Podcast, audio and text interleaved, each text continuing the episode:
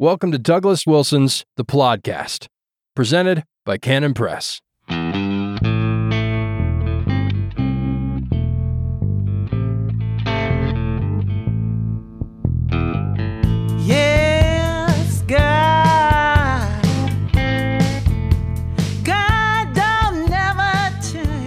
to The Plodcast. My name is Douglas Wilson. This is episode 309. So, let's talk about, here's an odd thing to talk about. Well, maybe not so odd. It's becoming more and more of a thing. I want to talk about generational angst. And I've just noticed an eruption of this kind of thing in the last 5 years or so, where it wasn't really this way, at least not open, before 10 years or 20 years ago. I'm a boomer. I was born in 1953. And what I've noticed is generational issues get dragged into debates much more quickly than they ever did before. So if I say something, you know, this is what it appears to me. Here's an observation that appears to me. And I get the response, or the equivalent of the response, okay, boomer. My reaction is, where did that come from? I didn't say that because I was born in 1953. I said that because I looked it up. You know, I looked it up in the dictionary, or I looked it up online, or I looked it up in the Bible. That's why I said that. And someone says, yeah, and that's a boomer thing to say. Someone says, yeah, that's a boomer thing to say. That's a boomer response. Boomers always say they say things because they looked it up and never because they were a boomer. And let me budget for the fact that the people saying that have a possible point. I want to distinguish a couple of things. So let's say that we've got all the generations in front of us, all the ones we're currently dealing with. The boomers and the Gen Xers and Gen Y and the millennials and Zoomers. Let's say they're all there in front of us, like a stack of pancakes. In order to understand what's going on, you have to take your knife and you have to cut through the whole stack of pancakes, cut the whole stack in two, top to bottom. And then on the left side of the pancakes, you've got what I would call the problems that every generation of human being, the kind of problem that all of us have had, no matter what, okay? No matter who you are, no matter what country you're in, no matter what generation, what culture you're in, you have to deal with the fact that somebody has to explain to grandma that she can't keep her car keys anymore, right? That is going to be a conversation that's going to be difficult and is going to be a conversation that you have to have, whether or not grandma was born in 1950, 1960, 1970, 1980. That's a perennial issue. What do you do with an elderly person who still believes they're competent, but they're not competent anymore? Whether it's driving or running the family business or publishing something, or, you know, that's a constant. And that is simply a function of what age everybody is. Okay. Young people have certain capacities, middle-aged people have certain capacities, and elderly people have certain capacities. And the Bible talks to us sometimes about that. There are certain principles that apply there. But then there is the other side, the right side of the pancake stack that you cut into. And that is the fact that the people now entering their elder years are boomers. And boomers were people who are not just people who were born after the Second World War. It's not just a chronological thing anymore, meaning how old they are. It is also what kind of a world they were born into, and what kind of world they grew up in, and what kind of a world was it when they came of age? What shaped them? So someone who is born, if I was born in 53, I turned 20 years old in 1973. But turning 70 years old in 1973 is a very different proposition than someone turning 20 in 2023. We're coming of age. I came of age, and a young person today is coming of age in a very different setting. I came of age in a stable America where everything was right side up. Now, there was sin, there were difficulties, there were problems and challenges, but it wasn't the clown world that it is now. It wasn't clown world. So someone today coming of age in clown world is going to be affected by that, and such that when he turns 70, he is going to be a different kind of 70 than I am being. So that's the right side of the pancake. The left side of the pancake is every 70-year-old is alike in some respects. Every 50-year-old is alike in some respects. Every 20-year-old is alike in some respects. But on the other side, it makes a difference whether you came of age as a boomer, as a Gen Xer, as a millennial, and so forth. So what do we do?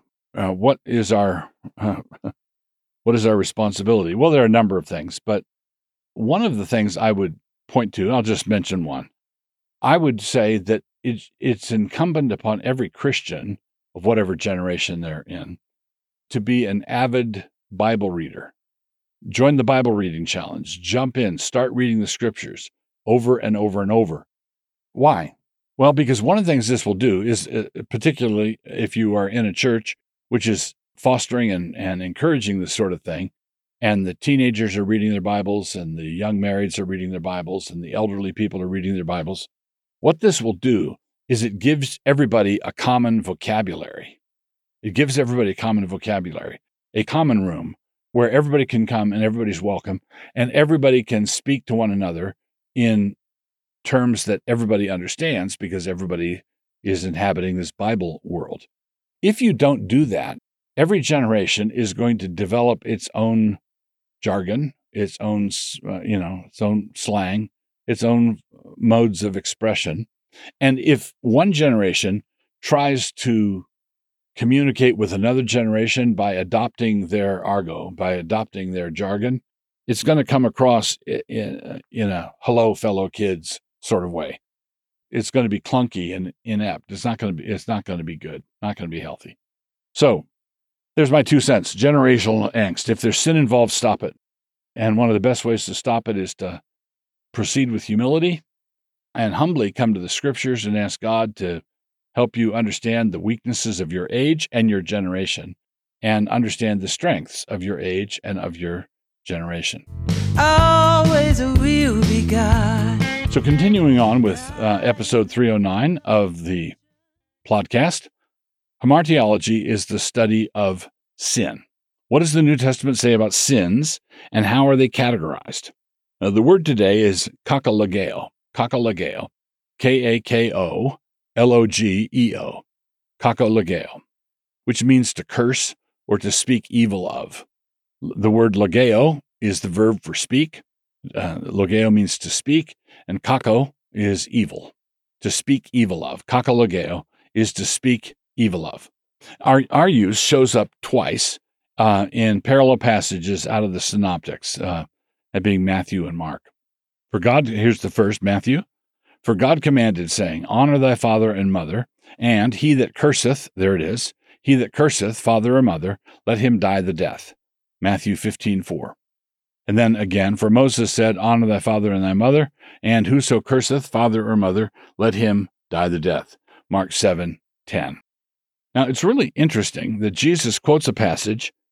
He quotes honor your father and mother from Exodus 20 and Deuteronomy 5, but he also adjoins to it this other passage from the Old Testament.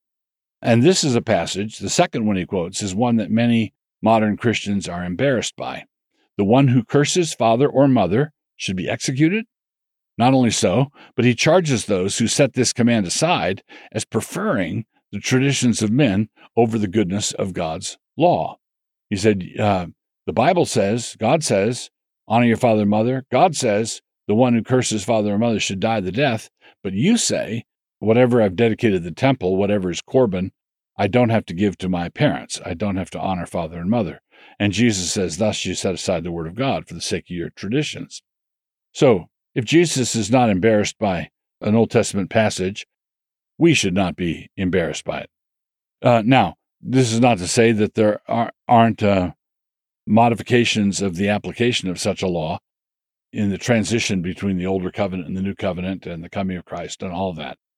Yeah, we don't execute kids who curse father and mother today. We don't do that, but we shouldn't not do it because we're embarrassed by it. If someone said, hey, there was this Israelite kid who cursed his mom and he was executed in the year 750 BC, our response should be, well, did he get a fair trial?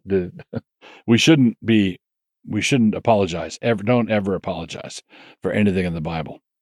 So another time, Jesus was chiding his disciples for being too concerned about the Lord's turf boundaries, right? But Jesus said, forbid him not, for there's no man which shall do a miracle in my name that can lightly speak evil of me, kakalogeo, Mark 9:39. So a man's not going to sin against me by speaking evil of me if he's been doing miracles in Jesus' name. It's going to be hard for him to turn around and speak evil that way. And then, on another occasion, the Apostle Paul moved his base of ministry because of how people were indulging in this sin against him. This is Acts 19:9. But when divers were hardened and believed not, but spake evil, there we go, kakalogeo, but spake evil of that way before the multitude, he departed from them and separated the disciples, disputing daily in the school of one Tyrannos. So Paul rented a lecture hall and ministered there in Ephesus for a couple of years. During this time, all of Asia Minor, with modern Turkey, all of Asia Minor heard the word of the Lord, and it was God bringing good out of evil. These people spoke evil of the Apostle Paul. He pulled up his tent pegs and moved down the street, and a great deal of good was done. God don't never change. He's God. Continuing on with the Plodcast, episode 309, we come to our book review. The book review is a book by Theodore Beza, and the book is called The Rights of Magistrates. The Rights of Magistrates, which you can find online. I read an electronic ebook version of it. It's not a long book, but it is a significant book, and it's part of what we should call Protestant resistance theory. Now, Theodore Beza was a brilliant man. He was before his conversion, he was a great and acclaimed poet. He was converted and he wound up in Geneva, and he was John Calvin's successor in Geneva and was a great theologian. Now, Beza wrote this book, The Rights of Magistrates, and you might consider if you wanted to go back to the first few centuries of it, and you wanted to read up on Protestant resistance theory, the books you would want to read would be this one, The Rights of Magistrates, a little short book, then Vindiciae Contra Tyrannos, a vindication against tyrants, which is the work of an anonymous Huguenot writer. And then in the following century, 17th century, Lex Rex by Samuel Rutherford. Now, and there are others who are in this position, George Buchanan in Scotland. It's not like these three are the only three, but these three are the ones I would start with. Lex Rex by Rutherford, The Rights of Magistrates by Beza, and Vindiciae Contra Tyrannos by Junius Brutus, which is a pseudonym. Now, here's how the problem sort of gradually manifested itself. When we talk about resisting the established authorities, we, in our individualistic era, almost always think of the authorities, in the upper story, and then all the individual citizens down below. The modern era, where the Reformation is right at the beginning of the modern era, but there's still a great deal of inertia from the late medieval period. And part of the political structure in Europe at that time was far more feudal, feudal, feudal, than it is today. Today, you look at a map of Europe and you see nation-state borders. Here's Germany, here's France, and so on. And when you look at that, you say, okay, those are countries. Well, in this period, you had feudal lords, and the feudal lords, a baron, a guy with a castle, would swear an oath of fealty to the king. And in the feudal system, the vassal owed allegiance to the king, and the king owed protection to the vassal. That was the arrangement. The king would protect the vassal, and the vassal owed allegiance to the king. Now, when we think of persecution breaking out, we think either of the first century Christians, where Nero is attacking the Christian church and he's chasing individual Christians, or something like that happening in the modern era, where the bad guys are chasing individual believers around. Well, in 16th century France, the problem was if the king declared a persecution against the Protestants, a number of the Protestants were nobles. They were the men with castles. But the men with castles didn't just have castles. They also had armies. That's how the system worked. So when the king was going to be going to war with the neighboring king, he would summon up his vassals who would show up together with their army. And so what do you do? What do you do if you're Lord so-and-so, Duke so-and-so, and a persecution breaks out against all the Huguenots, and you're a Huguenot knight or a baron or someone with a castle, and you've got an army? What do you do with your army? This was a new one, right? And so what Beza is doing in this book is sort of outlining what he thinks the gradation of resistance can be.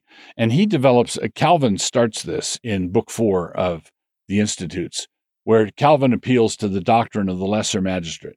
And that means that, in our terms, when the president declares a tyrannical edict, it is all right for the Christian to resist under the umbrella protection of a governor or a mayor or a sheriff.